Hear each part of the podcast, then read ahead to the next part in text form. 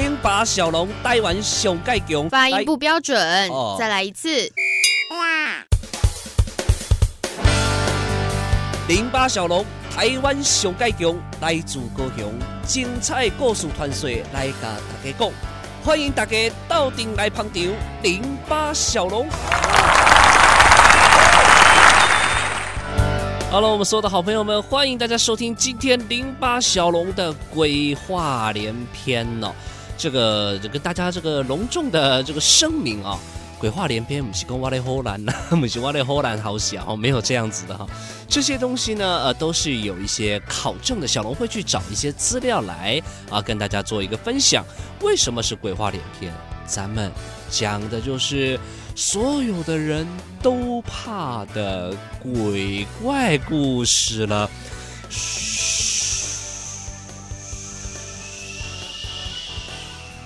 我不知道这个音效做的好不好，自己嘴巴做。来，呃，在今天的鬼话连篇里面呢，要先跟大家讲到的，是一个家喻户晓的故事。这个故故事叫做虎姑婆，哎，这个儿歌大家都有听过，对不对？来听一下哦。好久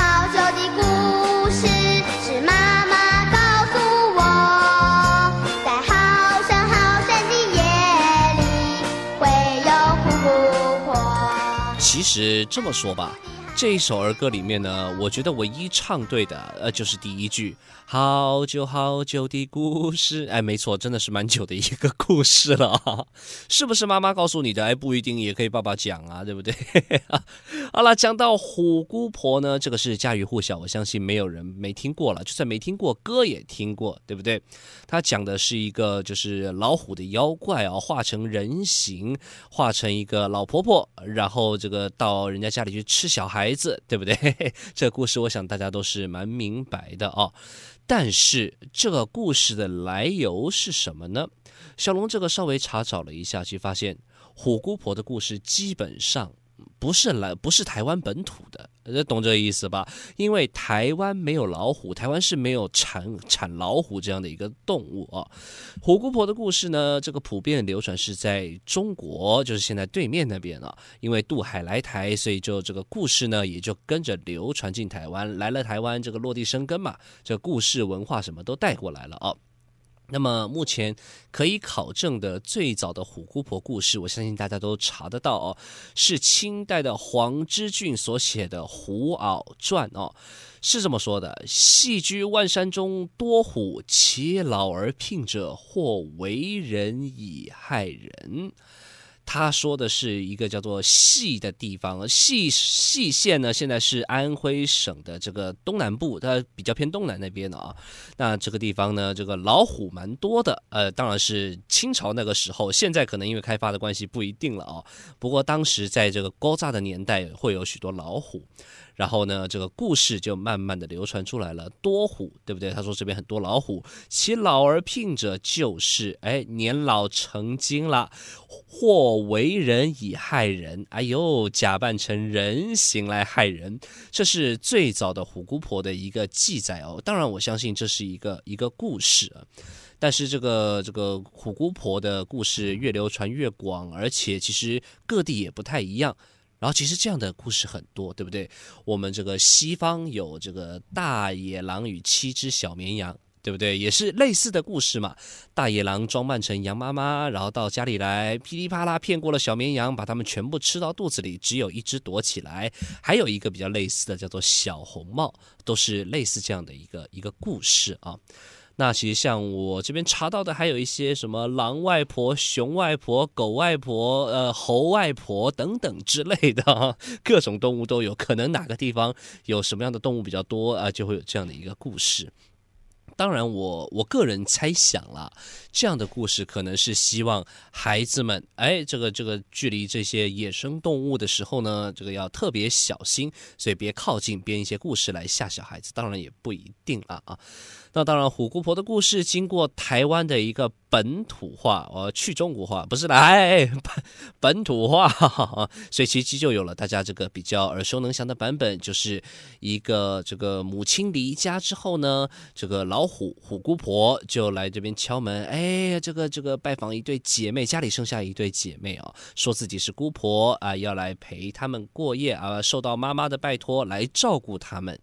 然后呢，接下来事情，我想大家应该就是比较呃熟悉了。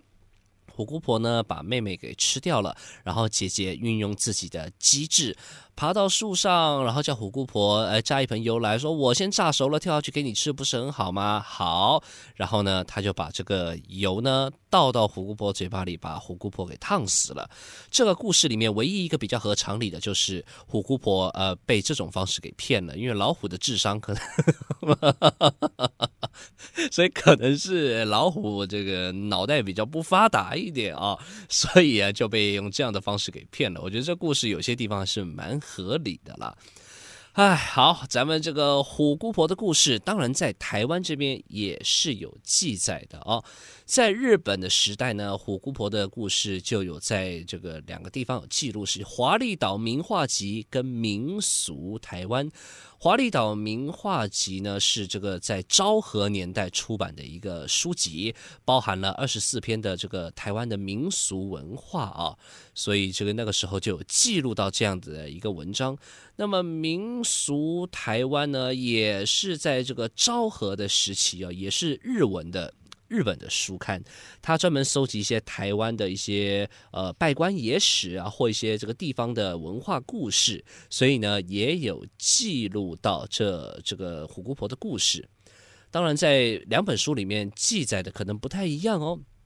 在民俗台湾的记载里面，就是我们刚刚讲到的那一个呃标准的一个虎姑婆的标准版的故事啊，然后的到家里来骗一对小姐妹，把妹妹吃掉了，然后姐姐用计谋这个骗的油啊炸死了虎姑婆。那么在《华丽岛名画集》的故事里面呢，就比较神话了啊。他们是借由这个神仙的帮助来逃离了虎姑婆，这个可能就比较比较比较奇怪一点啊。来，我们讲一下这个《华丽岛》这个名画集的这个故事，好像是到最后天上的云朵降下来，载着两姐妹呃向天而去啊。他是是这么说的，当然虎姑婆就是一个都没吃掉。这这个华丽岛名画集的虎姑婆比较可怜一点啊，这个肚子饿了很久，一个都没吃到啊。当然虎姑婆这个故事呢，我不知道是不是一个适合小孩子的故事，因为其实你以现代的眼光来审视里面，你会发现，哎，这虎姑婆把人吃掉了，吃手指，画面描述的这么这么血淋淋，这么露骨，所以有时候你会觉得。当时的一个一个社会上的普遍认知，跟我们现在的一个所谓分级制度而言，可能有一点小小的差异。现在可能没有办法跟小孩子讲讲的这么露骨，对不对？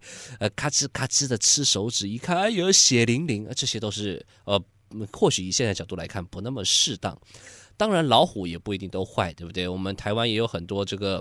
关于老虎的故事，虎爷大家知道吧？大家拜虎爷，拜老虎。所以其实老虎在很多地方它象征着一个神圣的意义啊。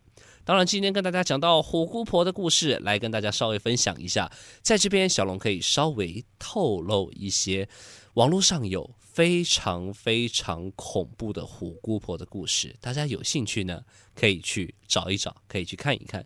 虎姑婆这个故事，小可以讲给小孩子听，真的很恐怖，大人也会被吓得毛骨悚然哦，而且写的跟真的一样。所以其实对于这样的民俗故事，大家可以再去看一看、查一查、找一找。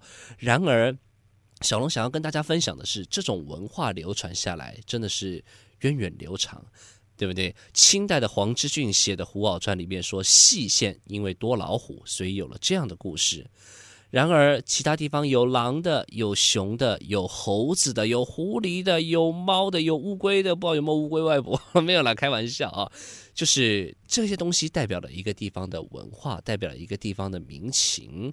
所以，其实如果有兴趣的话，虽然我们小时候的故事听起来很好玩、很可爱，三轮车啊、丢丢当这些民谣什么的，但是这些故事、这些童谣、这些流传下来的东西，都代表了当代的一个文化哦。